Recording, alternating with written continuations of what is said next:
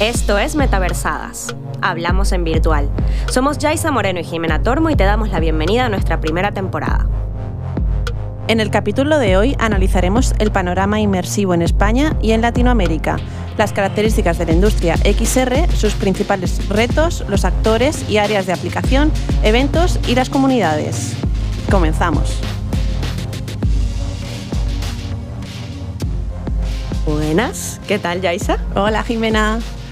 Bueno, entonces hemos llegado ya al último capítulo de la primera temporada. Bien. la verdad es que llevamos un montón de tralla y, y ya vemos la luz de algo bien hecho, una comunidad en torno a metaversadas. Para mí esta ha sido una experiencia impresionante pero bueno, también nos hemos cansado mucho, ¿no? Porque ha sido bastante intenso todo lo que tiene que ver con la organización y la producción de los capítulos. Pero creo que hemos contado también con colaboradores de lujo y estamos muy agradecidas, ¿no? Además, hoy traemos también a colaboradores, por si fuera poco. Exacto. Y vamos a analizar también el panorama XR en Latinoamérica y en España, en los dos eh, territorios. Em, empezamos ya, empezamos, con fuerza. Sí, empezamos hablando de, la asociación que hay ahora mismo en, España del XR, que, es, que lo llevan em, Lorena González y Vika Basán, que se llama Inmersiva, Inmersiva XR. Y bueno, he traído un, eh, hemos traído unos, unas entrevistas que, hemos hecho a, a, ellas y a otras personas que ahora presentaremos. Pero voy a empezar con Lorena. ¿Quién es Lorena? Bueno, Lorena es cofundadora de Inmersiva, de esta asociación de realidad extendida en España, y es comunicadora experta en gestión de proyectos y organización de eventos. Además, dirige la comunicación de la asociación y lidera varios proyectos artísticos, entre los cuales eh, hay algunos proyectos de realidad extensiva. Entonces, eh, quisimos preguntarles a tanto a Lorena como a Vicky cómo, eh, cómo ellas ven el panorama dentro del territorio español y cómo se comunican, digamos, las diferentes empresas dentro del territorio, cómo, eh, incluso de diferentes comunidades.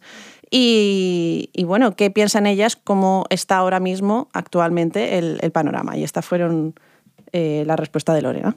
Sí que, sí que creemos que está mejorando la, la conexión entre unas empresas y otras porque cuando nosotras empezamos con la asociación, lo que es la, industria XR española estaba muy, muy fragmentada y nos pasaba que empresas de una misma ciudad que no se conocían entre sí, no conocían los proyectos que habían hecho, también porque muchas de estas empresas no tienen tiempo para comunicar lo que hacen, no, no tienen equipo suficiente, ¿no? son muy pocos empleados en muchos casos, son pymes, eh, startups y, no tienen ese, ese tiempo eh, ni, ni, dedican ese personal para, para, poder comunicar lo que hacen. Entonces, al final, eh, en comparación con, con, otros países, otras zonas, por ejemplo, que también eh, hemos cofundado XR for Europe, la Asociación Paneuropea de Realidad Extendida, y, y de ver allí, de hablar con ellos, o también la parte, pues, mm, conexión con Latinoamérica, etcétera, vemos como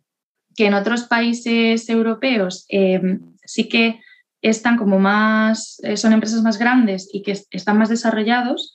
Y, mm, y, luego, en cambio, en otras zonas, por ejemplo, de, bueno, en América del Norte igual, también hay empresas como muy grandes que hacen desarrollos eh, que, por, por, valor de muchos millones y, cosas así. Em, y luego, como desde, desde fuera, eh, se fijan mucho en lo que hacemos en España y tenemos como personas o proyectos, empresas que les contratan más fuera que dentro del, propio país.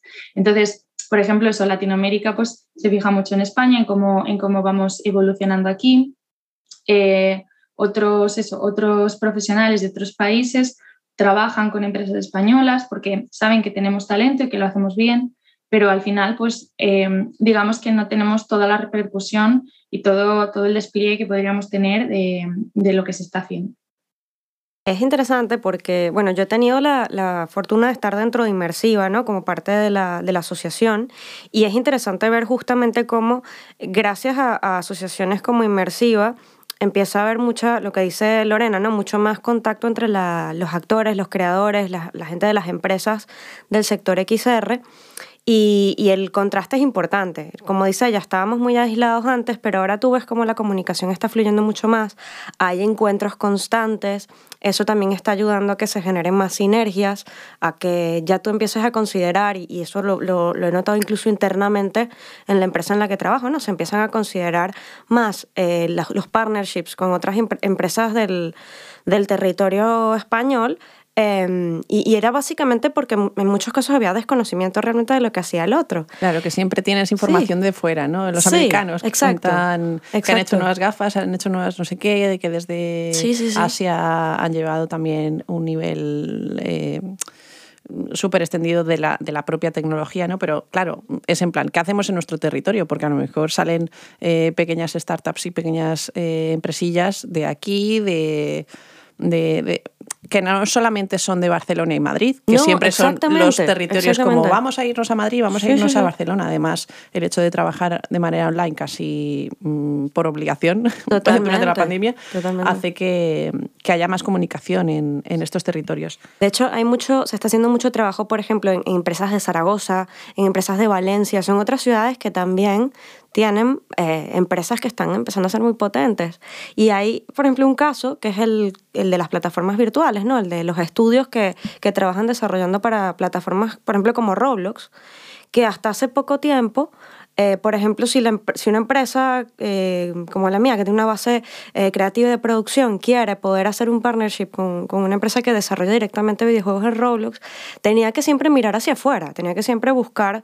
Y ahora ya empieza, empiezan a haber estudios dentro de España que se están dedicando, se están especializando como en esta parte, ¿no? en, este, en esta pequeña, sí, en esta línea, digamos, que antes no, no se encontraba dentro de España.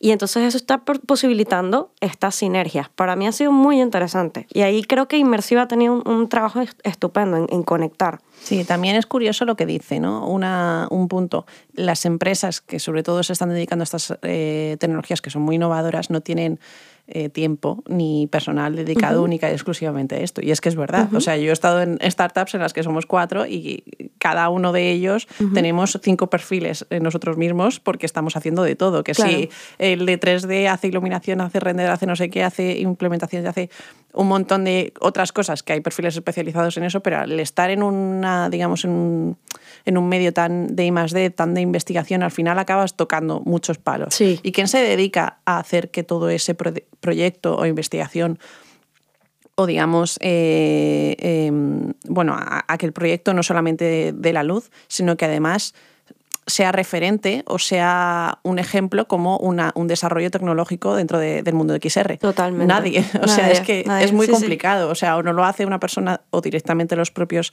eh, los propios CEOs de, de, esas empresitas. Pero claro, es, es mucho trabajo, ¿no? O sea, no solamente sacar adelante proyectos que valen mucho dinero, sino que además eh, hacerlos visibles entre mucha morralla, mucho efecto wow, mucha mucha, mm, mucho ruido mediático, sobre todo de esto que es, la gente tiene desconocimiento. Es muy difícil poder eh, levantar la mano y decir, oye, has hecho esto. ¿no? Pero bueno, a través de asociaciones un poquito se está, se está mejorando este Sí, este porque además eh, no solamente se, se, comparten temas que tienen que ver con, con, proyectos y colaboraciones, sino que directamente también, bueno, ya, y ya lo, lo veremos, ¿no? O sea, otro tipo de informaciones que son muy útiles, que tienen que ver incluso con legislación, que tienen que ver con ayudas europeas. Entonces, todo esto eh, termina siendo muy enriquecedor para la comunidad. Y un poco también mm, partiendo de lo que dice Lorena, ¿no? Latinoamérica muchas veces mira hacia, hacia España, ¿no? De la misma manera que a veces España puede ver al resto de, de Europa. ¿Qué eh, traes de Latinoamérica? En Latinoamérica se dan casos muy interesantes y, y bueno, voy a presentar a Juan Manuel Escobar, que es el creador de la red XR Latam, es cofundador de la Asociación Colombiana de Realidades Inmersivas y Emergentes, XR Col, cofundador de Aroa Studio y miembro activo de la Immersive Learning Research Network. Y mm, lo que, tiene, lo que me cuenta Juan Manuel es justamente cómo está el panorama XR en Latinoamérica. Em, y además, bueno, yo le pregunté también un poquito características de que, en qué se diferencia de otras regiones. Eh, veremos que más adelante nos va a dar muchos más datos sobre esas diferencias, ¿no? Pero básicamente, bueno, me hablaba de cómo las tecnologías XR se han vuelto transversales a muchos sectores, sectores inclusive que, que para nosotros quizás suenan un poco lejanos, como el de la minería. Eh, pero hay, hay, zonas, por ejemplo, en Chile, me hablaba de proyectos que tienen que ver con, con desarrollos muy orientados al metaverso relacionados con la minería, ¿no? Y, y, bueno, le pregunté también un poco las áreas temáticas que, que tienden a, a, predominar en la región y esta fue su respuesta.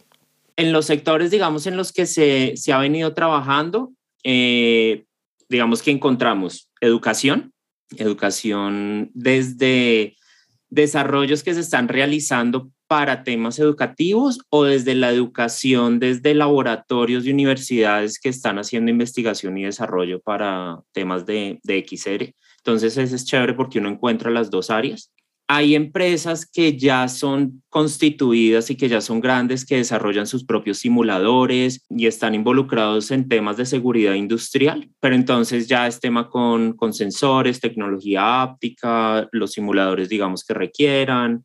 El tema de producción audiovisual, pues creo que es súper amplio en, en, las en los diferentes grupos y asociaciones que hay. Eh, en el tema de arquitectura, medicina y salud, en el tema de minería, en el tema de arte, en publicidad.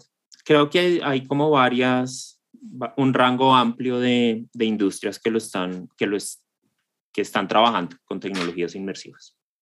Digamos que un poco el abanico eh, de, de, industrias o, o, de sectores que están apostando por el XR al final termina siendo muy similar a, al de España. ¿no? Son, son empresas que tienen más o menos las mismas eh, tipologías. Sin embargo, pues la, la, región también cuenta con una particularidad y es el caso de eh, los, el vídeo 360 como medio. ¿Qué sucede? En España eh, tuvimos un poco la fiebre del video 360 a inicios del 2014 más o menos. Y, y, bueno vivimos este estallido y fue como cuando empezamos a entender lo que era lo que eran las tecnologías inmersivas. Es verdad que aquí se puede entrar en, en el debate claro aquí está el debate del video 360 pertenece a la eh, realidad virtual o no exacto. Claro también depende de cómo lo, lo tomes ese video 360 si está dentro de unas gafas o si está sí. simplemente a través de un dispositivo como móvil móviles o tablets o lo que sea, ¿no? Que puedes girarte Totalmente. y el vídeo permanece estático y te giras tú, sí. Lo que resulta interesante aquí es que, claro, eh, en Latinoamérica, y, y, lo vamos a ver también más adelante en, en, otros comentarios que hace Juan Manuel, hay ciertas limitaciones que tienen que ver con acceso a ciertas tecnologías, acceso a Internet, y esto ha hecho que el desarrollo del video 360 se haya impuesto incluso más que el desarrollo de tecnologías UR, eh, CGI, de tecnologías como la realidad aumentada. ¿No? Ha sido una manera de llevar más fácilmente ¿no? la inmersión a zonas en las que es más complicado que puedan llegar otros tipos de tecnologías. Y lo que para mí ha sido más curioso es que quizás, si lo tuviese que comparar un poco con las dinámicas en España, nosotros eh, aquí tuvimos la posibilidad de tener acceso como al siguiente en nivel tecnológico con mayor facilidad, está, estaba todo mucho más dado. Eh, entonces, quizás, o es la percepción que tengo, no nos detuvimos tanto a, investigar.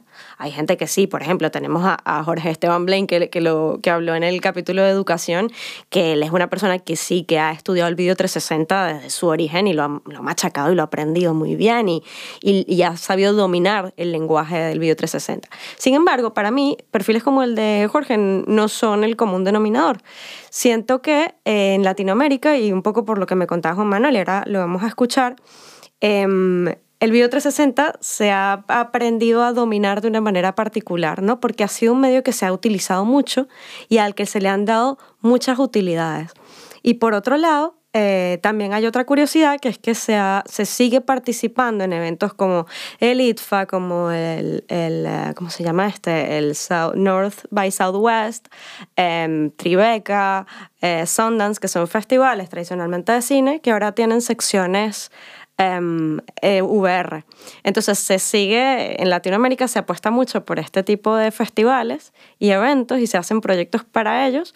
Y yo siento que, que aquí en España como que ya no estamos, que, que, en su momento sí empezó siendo así, ya no estamos tan enfocados en participar en ese tipo de, de eventos porque claro, nos hemos enfocado más en, en el CGI, en el desarrollo VR, Em, más UR puro y duro, ¿no? Sí, ¿tú crees que este tipo de eventos es como una extensión, digamos, del cine, como una otra, manera de ver entre comillas, el, el, cine, ¿no? Porque lo dices como... Sí, a ver, todos parten, todos son festivales, empezaron siendo, o son festivales que todavía son de cine, pero han abierto secciones cinemáticas de, tres, o sea, VR cinemático, ¿no? Entonces allí tienes VR narrativo, en CGI, pero también hay un grueso, sobre todo la parte documental, que se hace en 360. Y en Latinoamérica se hace un trabajo importante y hay muchos proyectos que van a estos festivales, que son festivales en Estados Unidos, en Europa, en Canadá, ¿no? Interesante. Em, y entonces, además, y ahora vamos a escuchar lo que cuenta Juan Manuel, hay una serie de proyectos, ¿no? Que, que comenta él y son interesantes porque además nos habla de países específicos que están apostando más por esa tecnología dentro de la región por ejemplo, hay un proyecto súper bonito sobre, sobre las personas que están en la cárcel y les ponen video 360 para llevarlos a diferentes entornos. Eh, ese es un proyecto que nace en Chile. Eh, hay otro proyecto súper bonito con la comunidad trans, eh, por ejemplo, en Colombia, que están desarrollando, se llama Continuum VR, y están desarrollando como una experiencia que nace de la, de la comunidad trans eh, y están desarrollando sus propios proyectos. Em, y así creo que podemos, ahí por ejemplo, eh, hay otro proyecto en Chile enfocado en, en, océanos, también que quiere mostrar los, lo que sucede, digamos, en, en los océanos y llevar esa, esa vida a, a diferentes entornos. Eh, hay otro, digamos, de comunidades indígenas, eh, bueno, específicamente acá en Colombia, eh, en México también hay una gran cantidad de proyectos. Yo creo que, que muchos de, digamos que a mí me gusta esa, esa un poco esa, división, esa división o ese enfoque que se le ha dado al video 360, que es como, quiere conocer un video, un espacio real que sí exista, utilicemos video 360 y venga y le muestro el entorno por medio de unas gafas de realidad virtual.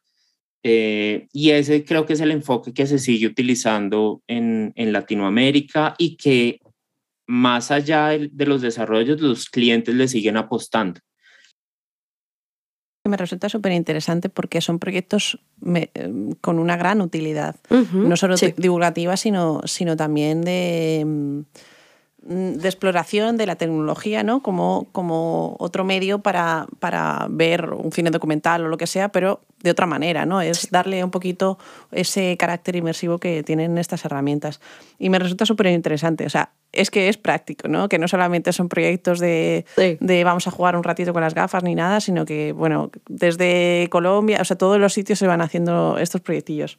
Me, Además eso, con un, corte, con un corte documental muy importante. Hay una tendencia que es muy interesante, me resulta muy interesante, que es que sientes que, que, que, está muy presente el tema del documental inmersivo, que es un formato que yo siento que quizás aquí lo exploramos en algún punto, pero que no, al que no le a mí me gustaría también, tiempo, ¿no? Sí, me gustaría también que se, que se difundiese mucho esto, porque realmente eh, puedes llevar eh, con las gafas, o sea, con las gafas de realidad virtual o con un móvil de, de, de, 360, o sea, puedes llevar de una manera muy accesible, digamos, estas tecnologías al público general, sin necesidad de que se gasten mucho dinero y sin necesidad de que todo les resulte como eh, inquietante o, separado de su realidad, porque no es ciencia ficción, es, documental y lo, y lo, sienten desde dentro. ¿no? Todo lo que hemos hablado de el fomentar las emociones de los espectadores, etcétera, desde el punto de vista de uno que está eh, siendo un personaje activo dentro de la narrativa. ¿no? Entonces me resulta súper interesante esta perspectiva, ¿no? El, ostras, están haciendo un montón de proyectos y fíjate que tienen mucha utilidad, ¿no? No solamente el, Totalmente. la ciencia ficción. Vuelvo un poquito eh, con, las, con las chicas de Inmersiva, en este caso hablaré de, de Vicky Basan, porque también les preguntamos cómo que cómo estaba el panorama dentro de, dentro de España desde la asociación en relación a los proyectos eh, XR que se hacían aquí, ¿no? cuáles eran los proyectos que hacían los socios, etc. Y, primero voy a, voy a presentar quién es Vicky, que también es cofundadora de, de Immersiva XR, además es diseñadora UX UI creativa especializada en, en realidades extensivas. Además, es la directora de contenidos de la asociación y ha liderado diferentes proyectos de transmedia storytelling. Y vamos a escuchar un poquito cómo, qué comenta Vicky sobre los proyectos eh, que hacen los socios. Genial. Realmente hay muchos casos españoles que no se conocen y que a veces cuando divulgamos la, la tecnología de la realidad extendida e incluso cuando explicamos las diferencias y tal, los divulgadores, profesores, etcétera, tendemos a, a contar casos y proyectos que son como muy sonados, pero que, que, son extranjeros. Y a veces como que no se conocen tanto los, los proyectos que se hacen en España. Por eso nosotras en la asociación eh, sí que damos mucha divulgación a los, a los proyectos que hacen los socios y de hecho estamos eh, intentando catalogar estos, estos proyectos para pues, ver eh, casos de uso de la realidad extendida en, en diversos sectores, porque al final eh, tiene muchísimos usos, para poder vernos un poco reflejados en, los casos de éxito españoles y no siempre tirar de, los míticos ejemplos de grandes marcas extranjeras, sino y ver también un poco cómo es el, talento aquí. Se podría decirte muchos, pero, pero sí, vamos, si vais a, nuestra web eh, y veis los socios, realmente vais a ver que sus portfolios son increíbles y que hay grandes proyectos que, que están saliendo adelante y algunos que incluso no se pueden contar, pero, pero que seguramente en breve podamos ver. Parece que es una labor interesantísima y sobre todo de cara a las generaciones que se están formando dentro del país para formar parte de la industria inmersiva. El hecho de que tú puedas tener acceso a una base de datos donde puedas ver todos los proyectos que se han hecho en AR, en XR, en Video 360, en plataformas virtuales y puedas tener una idea general de todo lo que las empresas eh, están desarrollando en el país. Y además, bueno, te da también conocimiento de cuáles son esas empresas. Me parece que es valiosísimo de cara a, las generaciones que están por venir. Absolutamente. Incluso de las generaciones que, que están haciéndolo. es decir, el hecho de que te sientas un poco arropado eh, pensando que tu proyecto... Aquí hay dos, mm, estoy pensando en, dos factores, ¿no? Uno en el que te sientas arropado como que tienes un proyecto, imagínate que, tienes la idea de un proyecto que XR, por ejemplo, de realidad virtual, lo que sea, enfocado en un área concreta o para una utilidad en concreto, el hecho de que veas otros proyectos como son parecidos o, o, proyectos reales, es un poco lo que hablamos en, el capítulo, en los capítulos anteriores, ¿no? Cuando hablábamos de producciones XR, mostrarle al público y a los clientes proyectos hechos reales. Totalmente. Es que, ¿cómo sabes que existen esos proyectos reales? Porque muchas veces te enfrentas en plan, esto no lo ha hecho nadie nunca, ¿no? Y digamos que esa es otra, la otra rama a la que quería llegar, ¿no? El hecho de que muchas veces nos pensamos que nadie ha hecho eso antes, pero realmente sí lo han hecho, pero no, pero no sabes porque, porque no tienes la información, ¿no? Entonces, este, esta asociación y estas medidas, digamos, de compartir esos proyectos o saber mm, cómo se está moviendo el sector es muy interesante por eso. No solamente desde el terreno de me quiero meter en eso para esas generaciones futuras, sino para unas personas que están ya dentro del sector y quieren desarrollarse, el hecho de que sepan que tienen, digamos, una vía para, para aprender de, del proyecto que ha hecho el otro. O incluso para hacer... O para diferenciarse eh, del proyecto que ha hecho el otro. Para hacerlo distinto, pero también para la posibilidad de hacer eh, partnerships. Entonces, tú de repente viste como esta persona desarrolló una herramienta para generación de avatares hiperrealistas y tú estás generando un entorno hiperrealista y dices, eh, a ver, ¿con quién puedo hablar? Porque yo la parte de avatares no la tengo controlada dentro de mi, en mi empresa si además esa, esa empresa es una empresa nacional con la que puedo hablar el mismo idioma, los mismos códigos y generar además un producto eh, hecho en casa de, de, gran calidad, pues evidentemente aquí es un win-win, ¿no? Sí, sobre todo por el, el hecho también de que, como ha salido antes en el, en, en el corte, las, eh, las empresas que realizan este tipo de proyectos normalmente son empresas pequeñas. O sea, hay, hay, hay, grandes empresas, pero no es una empresa de 500 trabajadores, al menos yo no la he visto. O sea, suelen ser bastante pocos. Entonces,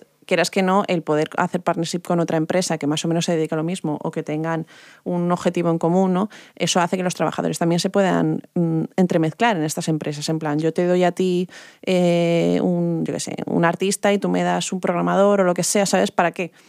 O sea, no, quiero jugar con este, con este, eh, este, este te doy y, te vendo mm, personas como si fuesen objetos. No, no, no quiero entrar en ese debate, sino en el, sentido de que hay más comunicación, digamos, entre los profesionales del sector para que no se sientan agobiados de lo tengo que hacer yo todo, ¿no? Es decir, que puedes subcontratar a otra microempresa para hacer llegar el producto que sea mucho más profesional y llegue a más gente, ¿no? Es así. Y luego entonces, eh, conectado con lo, que, con lo que decían las chicas de Inmersiva, entra aquí también la opinión de Juan Manuel o lo que nos cuenta él que se está haciendo en cuanto a proyectos latinoamericanos. En este caso ya no eh, vinculados al video 360, sino a, a todo lo que es la, la divulgación y además la, eh, las sinergias precisamente entre empresas. Vamos a escuchar primero este, este audio que nos va a hablar de un proyecto que tiene que ver con, con el segundo punto, ¿no? Cómo generar estas sinergias. Por ejemplo, eh, es el caso de Ecuador, el caso de Ecuador con, con Paulina, con Paulina Donoso, que es una de las personas que lidera el XR en Ecuador.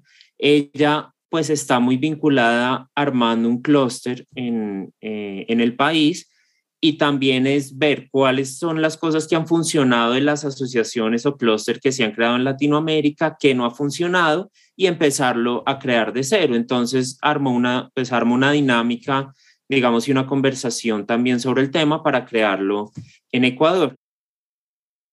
Es muy interesante porque esta iniciativa, aparte de Ecuador, pero según lo que me comenta Juan Manuel, como también ellos como asociación latinoamericana aspiran a convertirse en algún momento como, eh, o sea, convertirse en clúster de, de, empresas. ¿A qué, se refiere? Instituciones. Un grupo de, de, de, empresas que, está, que está, generan unas sinergias y precisamente se generan esta, este tipo de partnerships y se apoyan, están todos conformados dentro de una misma asociación. ¿no? Y un poco XR Latam aspira a lo mismo en el, en el futuro próximo. Entonces me dice él que ha sido muy interesante el poder tener esta comunidad o esta red de XR Latam para conocer casos como el de Ecuador y eh, a través de la información que la gente en Ecuador ha podido también ir, ir encontrando, desarrollando, em, de alguna manera transferir o, dar eh, dar datos, dar información al resto de países y a la asociación XR Latam para en el futuro poder constituirla. Es decir, que hay un intercambio, hay una comunidad que intercambia información constante. Y a mí me parece eso muy curioso, porque son, son, son países distintos. Estamos hablando de que forman parte del mismo continente, pero bueno, tienen realidades diferentes y normalmente, bueno, uno, uno tendería a pensar que, que tú desarrollas para tu país y, hasta allí, pero han entendido muy bien lo que significa un poco la hermandad latinoamericana y que al final están todos más o menos en una situación similar y por lo tanto si hay uno que encuentra información relevante, la comparte con el resto. Y a mí esta, esta dinámica que me describía Juan Manuel me parecía súper interesante. Sí, lo es, sí. Por otro lado, luego están los proyectos, como, como decía anteriormente, que tienen que ver con la parte de divulgación. Que bueno, se, se vincula mucho también a lo, a lo que comentan eh, Vicky y Lorena, ¿no? De, de, un poco recabar información de lo que está pasando en, el, en, en, su caso en el país. En este caso tiene que ver con eh, recabar información académica de lo que está pasando en, en Latinoamérica. Vamos a escucharlo. Desde Exarlatam se está pensando una forma y han salido algunas iniciativas de, bueno, cómo hablamos de estas tecnologías en español y quiénes están investigando el tema. Entonces, por ejemplo, va a salir una publicación ahora que es Exar Academia, liderada por Alexandra, mm, Alexandra Sierra. Ella es colombiana, pero vive en este momento en Holanda y reúne una serie de publicaciones que se han venido desarrollando en la región alrededor de tecnologías inmersivas. Eso puede ir desde algo muy científico, eh, que se esté desarrollando una tesis muy puntual, o puede ser algo ya un poco más general, como, bueno, qué son las tecnologías inmersivas y cómo se aplican. Entonces, bueno, este trabajo debe ser un trabajo bestial, ¿no? porque tienes que hablar con un montón de gente, instituciones, ¿no? Pero me parece fantástico que haya una publicación en español que te cuente cuáles son los estudios y las investigaciones que se están haciendo en el campo de las tecnologías inmersivas. Me parece fantástico porque, porque le da mucha utilidad al sector, o sea, le da, le da la, utilidad de, de, de, poder reunir proyectos que realmente lleguen a buen puerto, qué que es lo que se hacen, qué es lo que no, y, y sobre todo pues esa utilidad, ¿no? Para, primero para que los demás puedan aprender y luego segundo para que los demás puedan eh, informarse un poco de, de, cómo está el sector, o sea, quiero decir, los demás a nivel de la gente que tiene desconocimiento del sector, ¿no? De decir, ostras, mm, aquí se está moviendo, no es un efecto wow que se va a acabar dentro de dos meses, a lo mejor esto va para adelante, ¿no? ¿Y qué se está haciendo? Es importante eh, vender el, entre comillas, ¿no? Vender la idea de que de que no sirve para, o sea, de que sirve, de que tiene utilidad la, uh -huh. las realidades extensivas. Es magnífico. Y, y, claro, también en esta misma línea de proyectos de, que tienen que ver con divulgación, eh, yo, bueno, soy contacto de, de, Juan Manuel en LinkedIn y, y claro, había visto que le había empezado un proyecto que se llamaba Noticias XR de la Semana, donde él compartía por LinkedIn eh, las noticias más recientes del mundo XR en español, eh, con un lenguaje sencillo, directo, para que la gente pudiera conocer más sobre lo que estaba pasando en, todo el mundo. ¿no? Él, seleccionaba distintas noticias. ¿Qué pasa? Este proyecto ha ido mutando y, y le pedí que por favor me contara un poco sobre eh, cómo justamente Noticias XR ha pasado de ser una publicación periódica de LinkedIn para convertirse en un informativo, un telediario en el metaverso. Y esto fue lo que me contó. Después de varias, de varias publicaciones de ese estilo, junto con Rodrigo, eh, que Rodrigo está en Chile, Rodrigo es eh, Rodrigo González, es el CEO de una empresa en Chile que se llama HoloXR y nas y crea y tiene otra empresa que se llama Metaverso. Ellos crearon y están construyendo la plataforma del primer metaverso minero. Entonces, ellos están enfocados en temas de minería, pero están creando toda la plataforma y están construyendo todo. Entonces, de ahí nace como el interés de hagamos un estudio de televisión y empecemos a hacer las noticias ahí. Entonces, conectémonos con unas, con unas Quest 2. Él, en ese primer programa, pues él estaba en Chile, yo estoy en Colombia, eh, y empezamos a contar las noticias de esa forma eh, ya con avatares, en un estudio de televisión donde las personas pudieran, pudieran ingresar. Entonces, claro, lo que es interesante, que después me, me, me siguió contando, es que este estudio además es, es un NFT. El, eh, todo el modelo, el entorno del estudio es un NFT. Esta también es una de sus líneas de investigación ¿no? que tienen que ver con, con el metaverso y de cómo pueden convertir esto en, en un producto Web3, ¿no? Entonces me contaba que ellos esperan poder utilizar este espacio para impartir cursos, precisamente por lo que comentaba, es un espacio en el que pueden estar varias personas a la vez. Al final funciona como, como una plataforma eh, virtual donde puede, multijugador, digamos, puede haber muchas personas allí involucradas. Y eh, su idea es poder impartir cursos en el futuro incluso, bueno, lo, primero que, que, viene a la mente quizás es el mundo audiovisual, que puedas eh, enseñar por ejemplo, posición de cámaras en un estudio, cómo iluminar un estudio, eh, de qué manera un presentador tiene que, que dirigirse a la cámara, eh, incluso temas de postura corporal al momento de dar las noticias.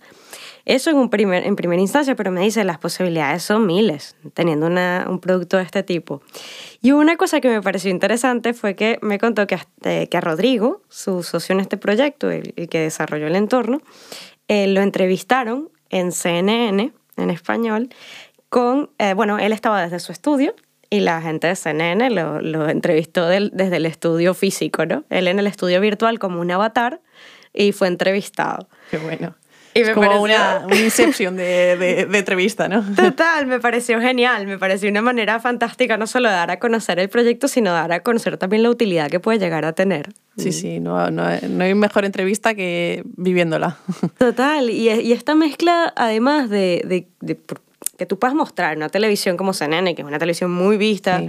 eh, en toda la región, eh, eh, lo que implica esta, esta mezcla de mundos, lo que implica la mezcla del mundo físico con el mundo virtual y cómo quizás en el futuro este tipo de interacciones pasen a ser una más. Sí, más naturales, ¿no? O sea, que no sea noticia el hecho de que sea una, una entrevista así, sino que sea algo más natural. Bueno, yo creo que hay pasos para, para hacerlo y, hay cierta utilidad. El hecho de que, bueno, no puedas ir al estudio físicamente o... Por ejemplo. Pues bueno, te lo haces en 3D y pim pam. Completamente. La verdad es súper interesante. De hecho, em, bueno, este, este proyecto mm, es uno de los que mm, de los muchos que hay eh, dentro de toda Latinoamérica. Quiero volver un poquito también a, España y, quiero, y quería preguntar, eh, bueno, mm, quería saber si la, cómo, está la industria dentro del país o cómo se define a sí mismo el, terreno XR, ¿no? ¿Cuáles son los principales retos eh, actuales eh, que, tiene el sector? Entonces, eh, las chicas de, de, Inmersiva, bueno, nos dieron su, opinión. Vamos a escucharlas. Un poco de, las cosas que, que, intentamos hacer desde la asociación es digamos, la gran meta es que nos reconozcan un poco como, como sector, porque ahora mismo ni, ni, siquiera somos un sector, somos una industria. Entonces, que se generen más, que, que, nos tengan en cuenta como institucionalmente, eh, que se generen más ayudas, que haya más movimiento empresarial, que el tejido mm, empresarial sea mucho más, más fuerte y más fluido y, yo creo que esa es una de las principales cosas y barreras que tenemos ahora mismo, que es como tenemos poca visibilidad, ¿no? Entonces es una de las, grandes necesidades que cubrimos desde la asociación, eh, que, nos, mm, que no, nos metan dentro de otros, al final estamos entre audiovisual, videojuegos, pero no tenemos como nuestro propio, digamos, nuestro propio cachito y estamos intentando abrirnos paso para, para que esto tenga su, su significancia dentro de, de la industria española. Interesante, porque además esto tiene que ver directamente con todo lo que tiene que ver con ayudas, por ejemplo, de, del Estado que se dan. Eh, hablando con ellas, también ellas comentan que, que, muchas veces cuando se hace algún tipo de concurso o algún tipo pues, de, de, de ayudas o, o institucionales, normalmente el, mundo XR entra siempre dentro de la categoría de desarrollo de videojuegos o desarrollo audiovisual. Y, claro, no todos los proyectos cumplen con una. Eh, eh, no cumplen estrictamente con un perfil de videojuego o con un perfil narrativo audiovisual. Aquí hay una serie de lenguajes distintos y hay una serie de medios distintos. Claro, date cuenta de que realmente son eh, el XR eh, ya no hablamos en capítulos, sobre todo hicimos un capítulo exclusivo sobre narrativas este, eh, de realidad extensivas, ¿no? Tiene su propia narrativa, tiene su propia... Eh, igual que el cine, tú tienes plano medio, plano general, haces un corte, la elipsis, no sé qué, no sé cuántos, o sea, tienes una serie de, un, claro, un lenguaje específico, la, la, XR también está generando su propio lenguaje, que es común con muchos otros sectores industrias, sectores o ya no sé cómo definirlo, eh, áreas, digamos, como son los videojuegos, como son eh, el cine, como es la televisión, hablamos de ello, ¿no? Entonces es como, claro, mm, ¿por qué no podemos eh, dentro de la industria XR formarnos como una nueva área para tener ese, ese apoyo que nos diferencie un poco de, de los otros, ¿no? Esto a, nivel, a nivel reto me parece algo extraordinario. Pero no solamente con esto, sino en general con el mundo digital. Es decir, están saliendo eh, profesiones como setas, están saliendo, eh, están saliendo proyectos que dices, ¿dónde englobo esto? Porque es una mm, ida de olla muy grande que sí que tienen cabida dentro de, de, otras áreas, pero realmente tienen su propio lenguaje. Y, y, ya está aquí. Es decir, que no, es, no es una idea del futuro de vamos a pensar cómo montamos el chiringuito, sino en plan, no, no, es que hay proyectos, hay empresas que se dedican directamente solo a esto. Exacto. Entonces, desde mi punto de vista, yo tengo una cierta, eh, bueno, una opinión un poco diferenciada en esto, porque claro, sí que es verdad que a nivel de lenguaje debería tener su propio cachito, ¿no? Como dice... Eh, Lorena, pero eh, desde, mi, desde mi perspectiva, las, las XRs también tienen un, aporte muy importante como, como herramienta. Vale. Herramienta dentro de otras de otras eh, áreas, ¿no? Es decir, en el cine, como has dicho, por ejemplo, el vídeo 360, ¿no? Tú tienes un festival de cine y luego tú tienes tu área de I+.D. donde metes ahí vídeos en 360. Entonces, claro, para mí eso es una herramienta dentro del cine, ¿no? Una manera diferente de, un medio diferente, pero dentro de la industria cinematográfica. Eh, la industria de la automoción me pasa un poco lo mismo, ¿no? Metes ahí proyectos de realidad aumentada, pero no deja de ser industria automovilística. Entonces, claro, tengo un cierto miedo de poder englobar eh, la industria XR como algo diferente, porque en algunos aspectos para mí es herramienta, no es un medio como, como tal, ¿sabes? O sea, a ver, para mí... quiero decir, sí, es un medio como tal, pero no es una eh, experiencia diferenciada del resto de experiencias que tú tienes dentro de ese sector, porque estás englobada en una temática muy concreta. Temática cine, temática audiovisual, temática Ah, un poco de la... Te entiendo que o sea, vas por una línea que es muy similar un poco a lo que decía Juan Manuel, ¿no? que, que para él en Latinoamérica las tecnologías de XR son transversales a, a diferentes industrias. Sin embargo, yo, por ejemplo, si tuviese un poco que, que compararlo, muy basada en el, el lenguaje y por otro lado, en, como vengo también del mundo audiovisual, me resulta muy sencillo entender a los medios ¿no? o agrupar a los medios. Entonces, para mí, los medios audiovisuales, el cine, la televisión, están muy, muy claramente demarcados dentro de esa categoría. ¿no? Entonces, yo creo que mm, una manera de compararlo, para mí, es entender que estos también son una serie de medios ¿no? que comparten características similares dentro de su lenguaje y dentro de sus procesos de producción. Y por ello, para mí, eh, tiene sentido que se agrupen de esa manera, ¿no? Porque para mí la UR, la XR, la MR y hasta cierto punto el video 360 comparten una serie de características, pero al mismo tiempo tienen una serie de, de tiene cada una su lenguaje muy claro que eh, esas, tipo, esas dos características permitirían, en mi opinión, englobarlas en una, industria. en una industria como en el caso de la, de la industria audiovisual. Es, como mi comparativa natural, la, la, que hago mentalmente cuando pienso en esto. Sí, sí, la verdad es que, a ver, a nivel de narrativa absolutamente y a nivel de medio absolutamente, o sea, lo, experimentas de diferentes maneras.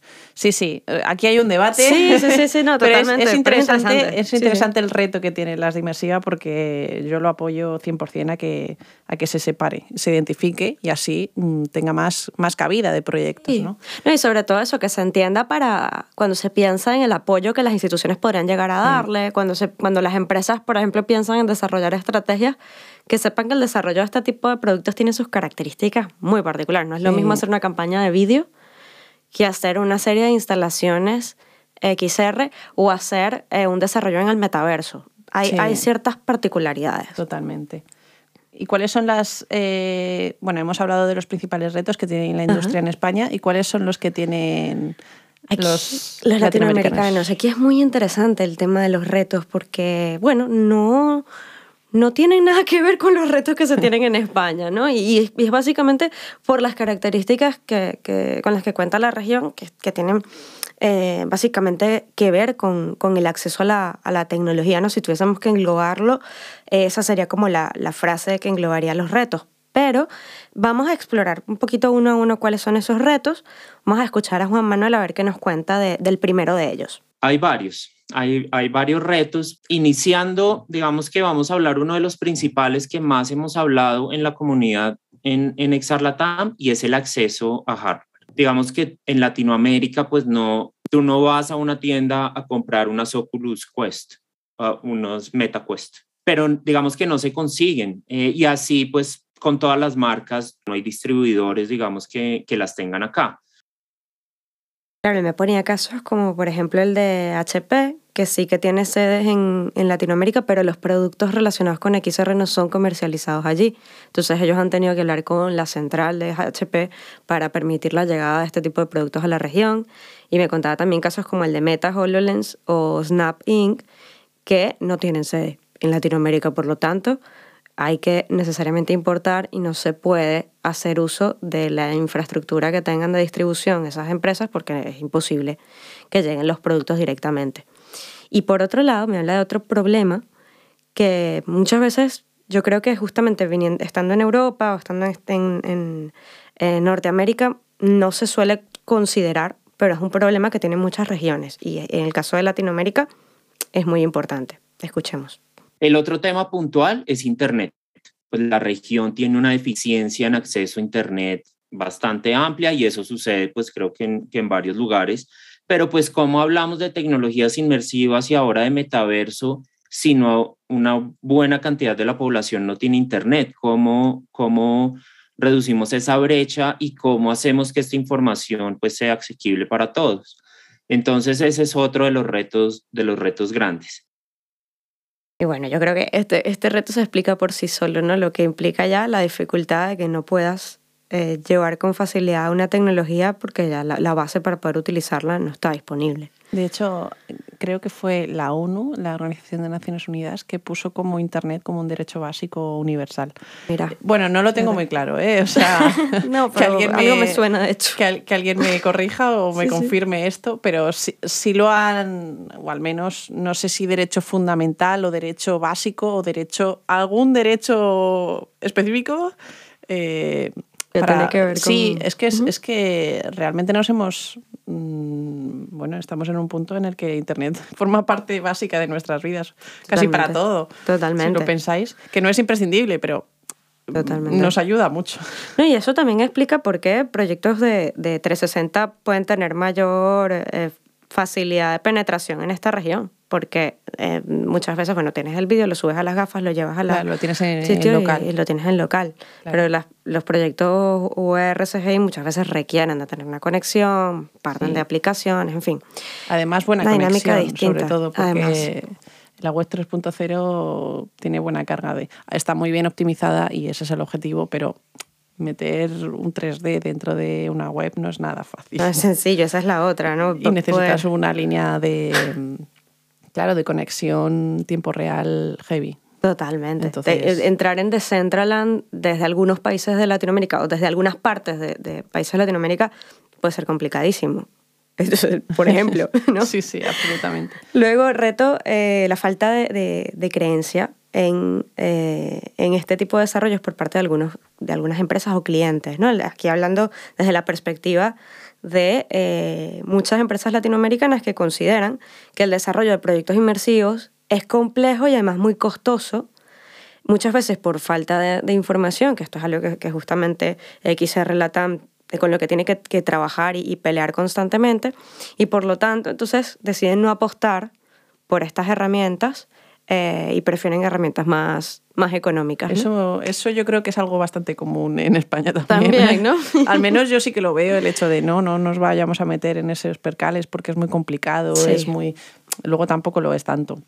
Pero bueno. Mm, Hay un estigma un poco. Sí que es muy costoso en comparación con otro tipo de, de proyectos sí lo es, absolutamente. O sea, ese reto creo que es bastante realista. Total, y hay una frase que también he escuchado yo aquí en España muchas veces, que es la de, que creo que esto también lo hemos sacado en algún capítulo, que es lo de las cardboard. Exacto. Que me parece que lo comentaba Andrés en la, o, Ares en el capítulo anterior, o en el 8, decían que, que, claro, muchos clientes te dicen, es que yo ya he probado eso, en las gafas de cartón, y eso, eso no sirve, eso es fatal. Eh, claro, han visto eh, vídeos 360 en las cardboard de hace un montón de años, con móviles. La calidad no tiene nada que ver con la que hemos alcanzado ahora. Por lo tanto, hay que hacer como mucha labor de informar y educar para que se sepa que la tecnología está avanzando muy rápido. Claro, eh, pero eso es, eso es el reto de, de, trabajar en, proyecto, en proyectos de, investigación prácticamente. O sea, es que de una semana para otra ya hay otra tecnología, ya hay mm, ah, actualizaciones que como no estés al día, mm, de aquí a un mes te vas a pensar que vives en... Eh, o sea, que hace, hace un mes estabas haciendo proyectos de, del neolítico, ¿sabes? Pero es que no es así, lo que pasa es que va muy rápido todo. Es así. Y luego el último reto que tiene también la región es la compra de equipos. ¿Por qué? Porque al no tener eh, la distribución local, tienen que, eh, bueno, tienen el problema del, cambio, tienen que comprarlo en dólares o en euros. Y evidentemente el cambio nunca les favorece. Entonces es muy costoso. Sí. Sí, ya de normal es costoso para aquí, para España. Exacto. Y para, para, para, una persona de, media que no, que, que, no está dentro del sector, pero le apetece tener unas gafas de realidad virtual, mm, tampoco es barato. No lo es, claro. O sea, sí que, sí que se está baratando muchísimo, pero mm, bueno, tienes que tener un poder adquisitivo un poquito mm, bien. Sí, sí, sí, totalmente. Entonces me comentaba, por ejemplo, Juan Manuel, que hay una, una iniciativa que hace poco se llevó a cabo en Brasil, donde justamente se, agruparon las personas de la Asociación Brasileña de Realidad Extendida, bueno, la, la asociación que tengan allí, y hablaron directamente, eh, me parece que era con gente del gobierno, para facilitar la llegada de equipos de, creo que era de Meta, bueno, una de estas empresas grandes que hacen hardware. Entonces, esa información ahora la están también transmitiendo al resto de asociaciones para que esto se pueda facilitar también en otros países. Claro, es que es curioso porque de las propias eh, empresas que hacen hardware también lo hacen en lotes limitados. Entonces no llega a todo el mundo. Esto sí que, sí que yo me lo he encontrado de, de, cuando vas a pedir gafas y a lo mejor tienes un evento y necesitas 30 gafas, es en plan, bueno, no, es que a lo mejor solo tienen 20 y hasta dentro de mm, un año no van a sacar otras, mm, otro lote de 100, yo qué sé, me lo invento, ¿no? De 100 gafas nuevas, ¿no?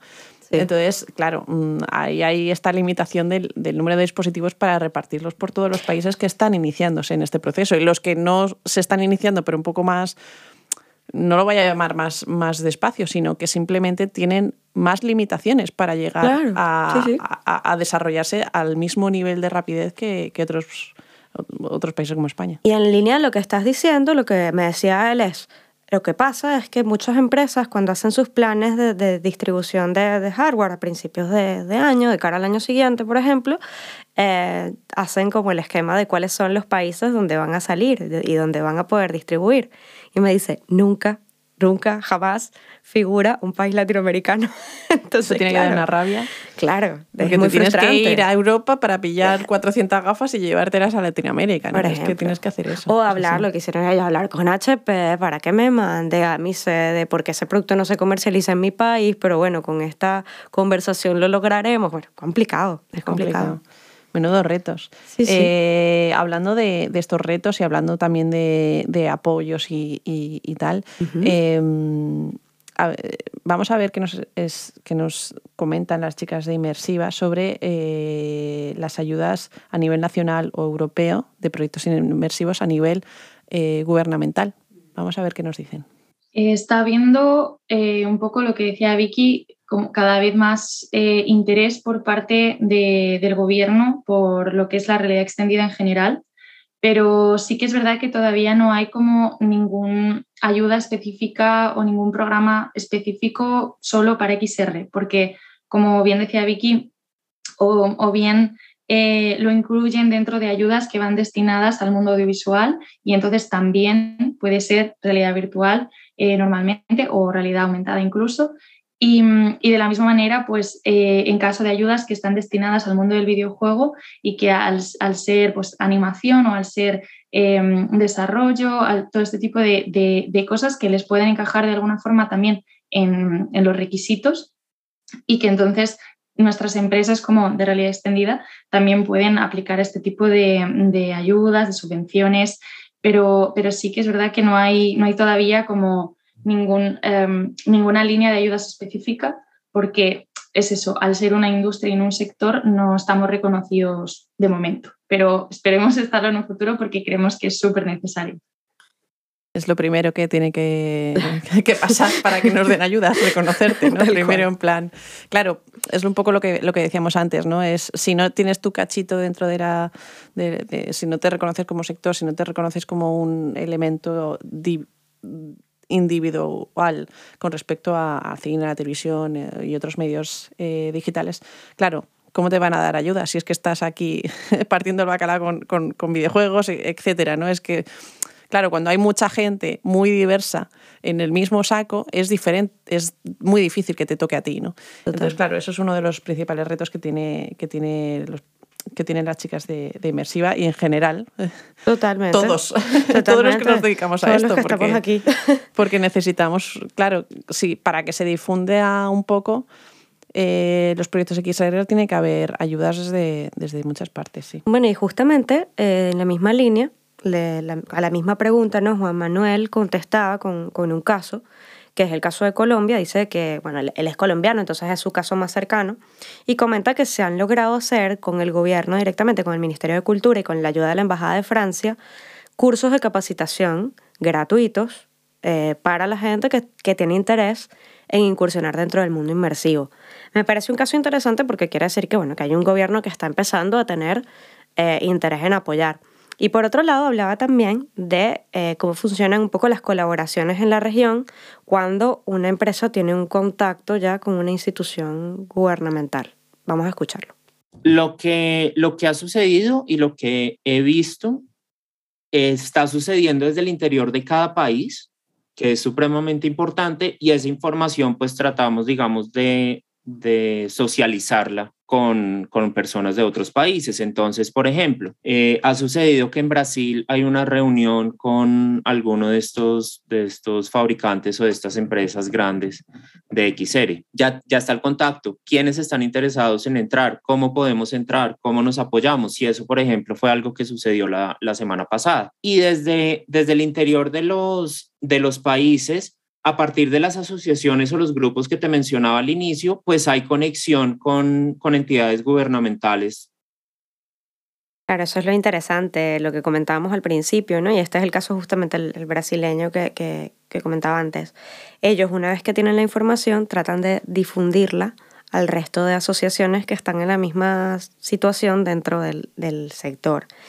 Y, y, bueno, nosotras también creo que tenemos un caso que es, que es cercano, ¿no? de, de apoyo de, de, instituciones, en este caso, e instituciones internacionales, que es el Banco Mundial, con el que hemos desarrollado proyectos dentro de, de la región latinoamericana. ¿no? Que es, es, curioso porque estos proyectos, la mayoría sí que eran, bueno, eran experiencias de realidad virtual, pero sí. contenían vídeos 360, Justamente. etc. o sea que muy de la línea de lo Justamente. que estamos contando. Justamente. Tenemos esa, esa propia experiencia.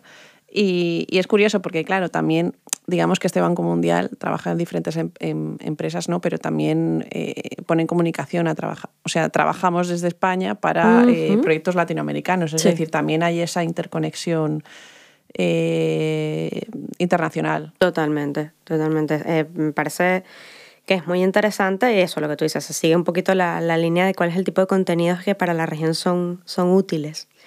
Y, un poco, bueno, también dentro de la línea de qué es lo que se está haciendo en, la región en cuanto, bueno, en este caso en, en, España, en cuanto a eventos y festivales, porque queríamos también saber, eh, entender un poco cómo se le daba difusión a estos proyectos, en qué foros nacionales se hablaba del tema.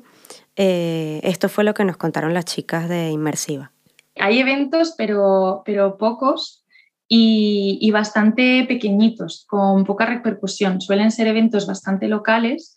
Eh, lo más grande que hemos hecho hasta ahora desde la asociación ha sido el, el VRDI Spain. Lo convertimos, en vez de hacer cada uno separado, con todo este tema de la pandemia y tal, decidimos empezar a reunir a las otras comunidades, asociaciones, grupos de, de otras zonas de España que lo hacían todos los años para ponernos un poco de acuerdo e intentar generar, pues, pues generar ese, ese programa común para, para, poder hacer el evento y llegar a más gente. ¿no?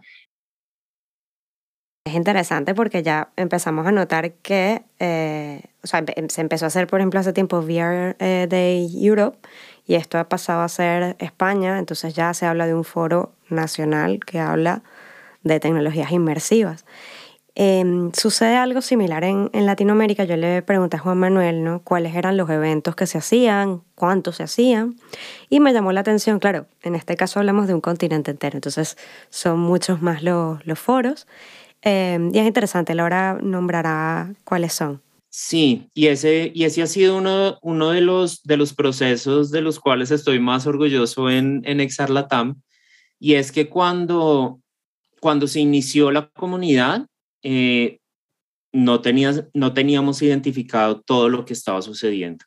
Realmente si hablábamos de cinco eventos en la región era mucho, pero al momento ya que estuviera consolidada y que ya nos estuviéramos hablando activamente dentro de la red de Exarlatam, a finales del año pasado hubo más de 30 eventos, eh, todos girando alrededor de realidad virtual y aumentada, eventos que podían ser de un día, dos días o incluso tres o cuatro, eh, girando alrededor de proyectos de la región. Es el caso de Estereopsia Latam eh, con Silvain, que pues hizo un evento de cuatro días solo enfocado en Latinoamérica.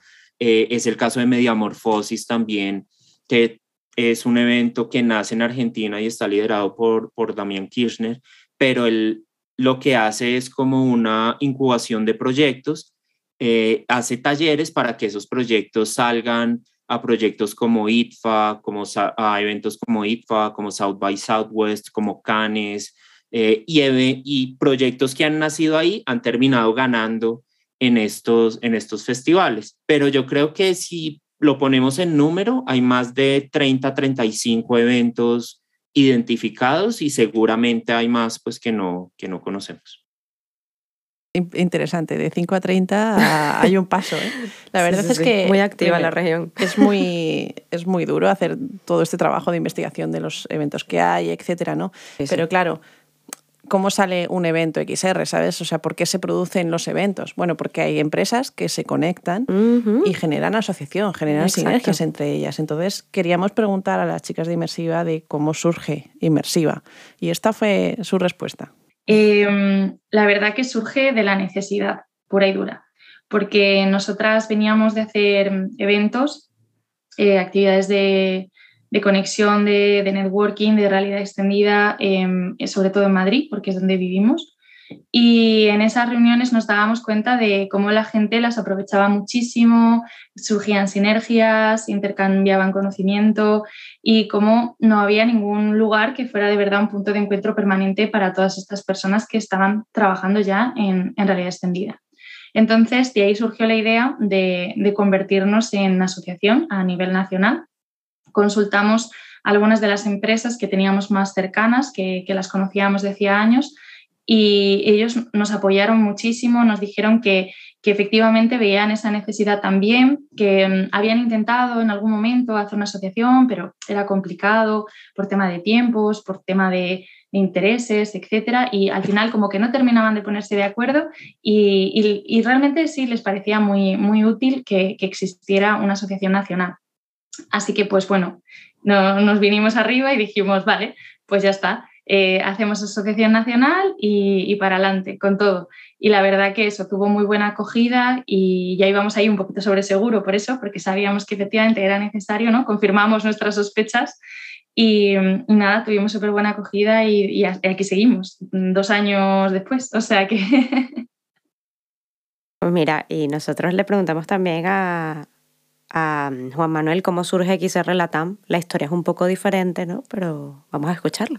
Esto es un grupo que inicia, una comunidad que inicia de WhatsApp, como muchas, eh, pero que ha venido tomando bastante fuerza. Eh, la comunidad se creó hace, en octubre del 2020, entonces ya llevamos casi un año, ocho meses, y fue siguiendo también un poco lo que estaba sucediendo con, con asociaciones de otros lados. Eh, yo hago parte, ahí en los grupos de, de WhatsApp, hago parte de XR Crowd eh, y otra serie, digamos, de, de grupos y me parecía súper interesante lo que estaba pasando. Lo que pasa es que todo estaba en inglés y la conversación siempre gira en inglés eh, y lo que está sucediendo en Estados Unidos y Europa.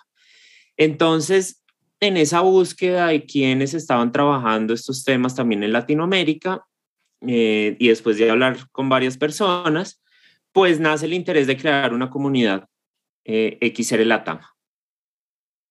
El proceso de, de XR Latam es un poco más lento porque necesita de la participación de un montón de gente, eh, hay que coordinar eh, temas de, entre asociaciones de países que ya están creadas. Entonces ellos todavía son una red o una comunidad, a diferencia de, de Inmersivo XR, que ya es una asociación, ya ha logrado ese estatus de, asociación. Em, y bueno, ahora un poco... Claro, no deja de ser personas que se mueven eh, con, inquietudes para, hacer asociación, para moverse, para eh, difundir.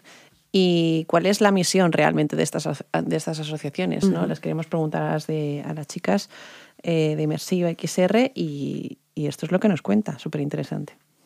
Bueno, si, lo tenemos que resumir rápidamente, diríamos eh, conectar, al fin y al cabo es una de nuestra misión principal, es, es nuestro lema, ¿no? las realidades conectadas, es eh, conectar a las personas con la tecnología de la realidad extendida y entre sí, en toda gente que esté relacionada, los profesionales, las empresas, la gente interesada, eh, gente que es fan, que son potenciales perfiles, los profesionales freelance y simplemente incluso los mm, clientes o marcas que quieran demandarla y quieran formarse y conocerla, ¿no? Entonces, tener como ese punto de encuentro entre todos.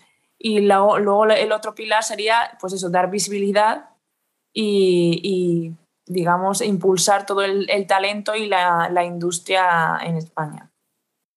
Interesante, bueno, esto conecta también con, con, lo, que, con lo que dice Juan Manuel, es verdad que en el caso, por ejemplo, de Inmersiva se busca en la asociación que participen empresas, también creadores independientes, personas muy interesadas en el mundo XR que quizás no tienen una participación tan activa en el sector, pero sí sienten la curiosidad por estar en contacto con él. En el caso de, de, XR Latam, digamos, el objetivo eh, en, la futura asociación que funden es eh, más de cluster, ¿no? Más de juntar instituciones, empresas y entes gubernamentales, ¿no? Ya, a un nivel eh, más eh, profesionalizado, o sea, en el caso de, de Inmersiva que se ríe evidentemente también, porque hay muchas empresas del sector allí. Sin embargo, em, es eso, es gente que, que está metida directamente en el sector y él con lo que me comenta es que hay una conversación actualmente muy activa en todos los grupos que tienen y se está generando una importante red de creadores de apoyo a los creadores. La conversación, pues ahorita, sobre todo ahorita, pues está muy, muy en boga, pero, pero la idea de Exarlatam es que pues ahí hay personas expertas en diferentes áreas, hay personas expertas desde los diferentes países que vienen trabajando con estas tecnologías desde hace ya eh, bastante tiempo. Entonces, pues que ahora esta ola de metaverso y pues que se requieren desarrollos, gente que conozca de la tecnología, creativos, desarrolladores eh, y expertos pues en cada una de las, de las industrias, pues que se puedan apoyar en esta red para crear los, los proyectos que vienen.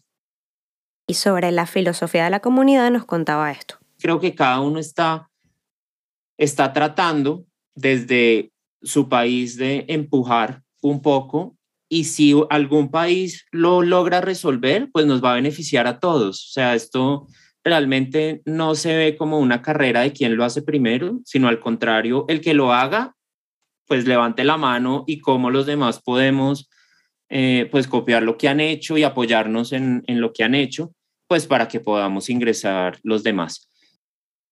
Claro, le, pregunté exactamente, ¿no? Que quiénes eran estas personas, ¿no? Ahora mismo, ¿quién es una persona que forma parte del grupo de la comunidad XR Latam? Y esto fue lo que comentaba. Pues ahí en, la comunidad puedes encontrar eh, personas, digamos, que están al frente de diferentes instituciones y asociaciones en Latinoamérica, por ejemplo, del Centro de Cultura Digital de, de México, del Instituto Mexicano de Realidades Inmersivas, eh, está Mariano, que está al frente de Exar, de Exar Panamá, eh, está obviamente Exar Colombia y la red de aprendizaje inmersivo, está la asociación, están personas de XRBR, que es la asociación en Brasil, sucede lo mismo con Exar Perú, que es la asociación que se está formando en este, en este momento, en la que están Andrés León Geyer y Emilio Vegas, que están al frente de, montar la asociación y constituirla.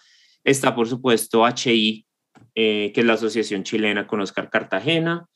Eh, y también está, bueno, digamos que en Argentina hay varias personas desde diferentes ángulos, pero si hablamos de, grupos o, asociaciones o entidades eh, que estén vinculadas al tema de tecnología, estaría CICTA, que es la Cámara de Industrias Creativas y Culturales de Argentina. Es que es curioso, hay un montón de, desde Argentina, Colombia, México, eh, formando esta asociación de XR en, en, en, LATAM, que se quieren formar como asociación, que de momento son eh, eh, bueno, son asociaciones, pero digamos no establecidas como asociación. Bueno, ahora, ahora mismo hay muchas asociaciones, pero propias de los diferentes países, muchas empresas y profesionales, y lo que ellos quieren es poder agruparlo todo en, una sola asociación. Em, y, pero sí que ellos ponen como requisito que tengas experiencia en el mundo XR. ¿No? Que es, ya aquí es donde noto como la diferencia más grande entre Inmersivo XR y lo que puede ser XR Latam como asociación, que es que en Inmersiva también, eh, bueno, se anima gente que no está metida ya no en el sector, pero sí tiene mucha curiosidad por entrar en él, a que apoye a la asociación como fan.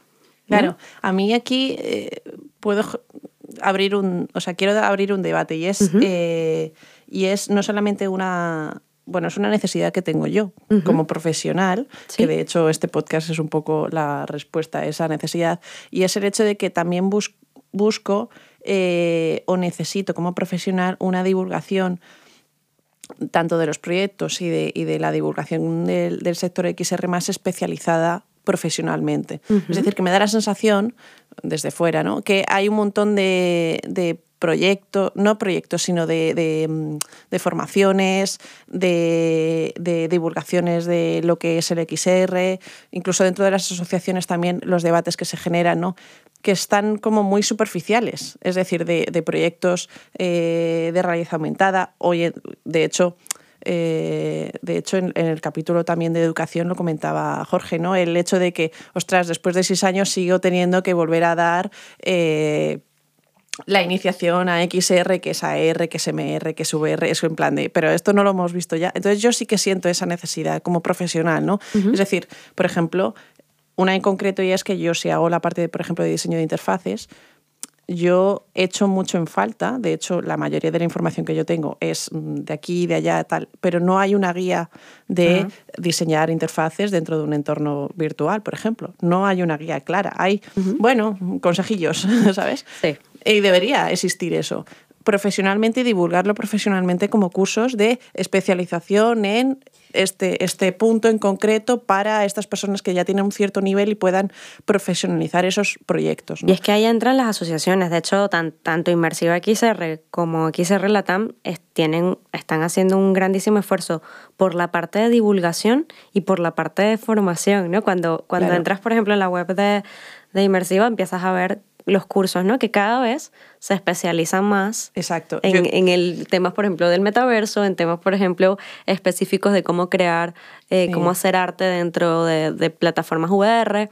Son, son, se empieza ya a hablar de, de cosas, como tú dices, más específicas de los distintos roles. Sí, que creo que además se tiene que hacer una sinergia del know-how de cómo funciona esto, ¿no? Es... Eh, los profesionales, desde mi punto de vista, deberíamos tener un poquito ese, ese mm, ejercicio de honestidad para no solamente vender el producto que, intentas hacer para que te lo compren y realmente poder lucrarte de él porque tienes que vivir, pero solamente pero además de también explicar cómo está hecho y cuáles son tus herramientas o tus eh, investigaciones que has hecho con respecto a esto, ¿no? Hacer videotutoriales, hacer formaciones como profesional para otros profesionales, especificar muy bien el, eh, los eh, retos y dificultades que te, que te, encuentras a la hora de generar un, o de hacer un, una producción XR.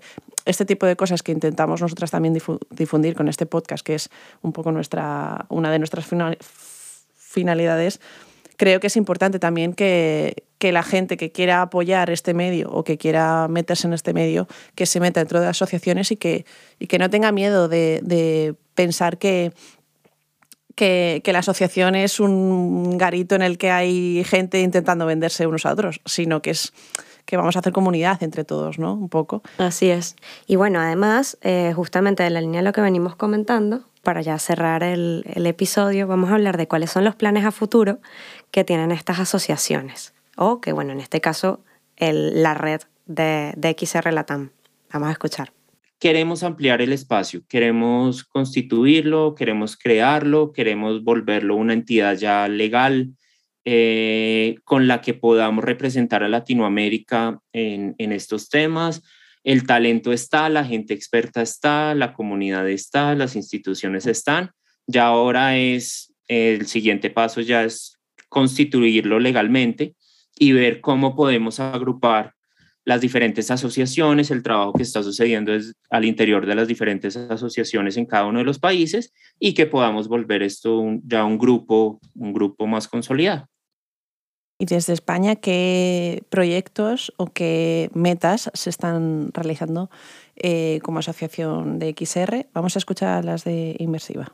Ahora mismo eh, estamos súper centrados desde la asociación en lo que es eh, formación, porque con todo el tema del anuncio del metaverso, desde ese momento hay muchísimas personas que, no conocían para nada de qué iba la realidad extendida y ya entonces como que ya hemos pasado de, simplemente divulgarla, ¿no? Como que también haya muchísimo interés por formarse, por gente que, de verdad quiere empezar a, a, trabajar en ello, a invertir, a cada uno desde su punto de vista, ¿no? Desde su sector, desde su ángulo, pero hay muchas personas que, que están teniendo tal interés que ya quieren dar el siguiente paso y también formarse. Y luego otra parte muy importante que hablábamos al principio es la parte de investigación.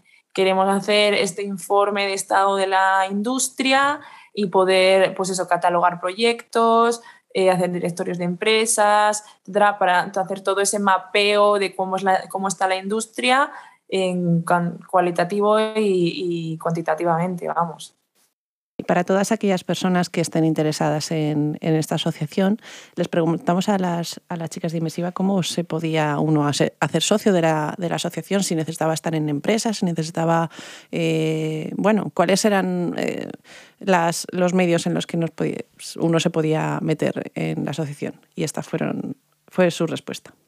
Pues a nivel particular, eh, tenemos una categoría que es los socios fan, que cualquiera puede entrar desde cualquier parte del mundo eh, a, nivel persona individual. Y luego tenemos una otra categoría VIP, que son para aquellos particulares que sean freelance y se dediquen a la XR o las empresas españolas que se dediquen y que su core sea la, la XR y que quieran pues, tener pues, ese, ese beneficio extra para aportar e impulsar la, industria española. En el caso de que sea una empresa que, quiera simplemente apoyar a la industria y quiera estar conectada con el resto de empresas XR, aunque no la desarrolle per se, también tenemos una red de colaboradores con la que hacemos proyectos colaborativos, damos divulgación, intercambiamos conocimientos y otros beneficios para los socios Así que realmente eh, es muy variado, está abierta para cualquier persona y, toda la información está en nuestra web. Yo creo que, es muy interesante lo que hemos aprendido el día de hoy. Yo creo que ha sido un capítulo para aprender una, no voy a decir lección, porque tampoco aquí venimos a leccionar, pero sí esta, esta noción de lo importante que es generar una comunidad del sector que se apoye, que se escuche, que, que además... Eh, promueva el talento eh, propio, además el talento en español, ¿no? Y en la medida de lo posible, jugar también a las sinergias entre lo que es la región latinoamericana, lo que es España, Sí, incluso también hacer esa visibilidad, que es lo que queremos hacer nosotras, de que no es solamente eh, gritos ni gente hablando del tema sin saber, ¿no? Es que hay gente especializada, hay proyectos especializados, se está moviendo mucho la industria, eh, eh, hay muchas colaboraciones y desde el punto de vista de, los profesionales, que son un poco a ese es nuestro target, ¿no? A no, solo a las personas que están interesadas en el sector, sino a los profesionales que no le tengan miedo a, seguir haciendo este tipo de proyectos, ¿no? a, investigar, a, no rechazar digamos, ni la realidad virtual ni la realidad aumentada como un efecto wow del pasado, incluso al metaverso. Es decir, existe ese efecto wow y queremos rechazarlo en cierto modo, pero también existen proyectos interesantes con utilidad y, con colaboraciones entre diferentes países. Yo estoy muy orgullosa de, haber investigado esta parte contigo, Jimena, y igualmente. muchísimas gracias. No, muchas gracias a ti y además, bueno, un último anuncio, diría yo, eh, comentar que este es el último capítulo de la primera temporada y que bueno, estamos muy contentas de haber llegado hasta aquí volveremos.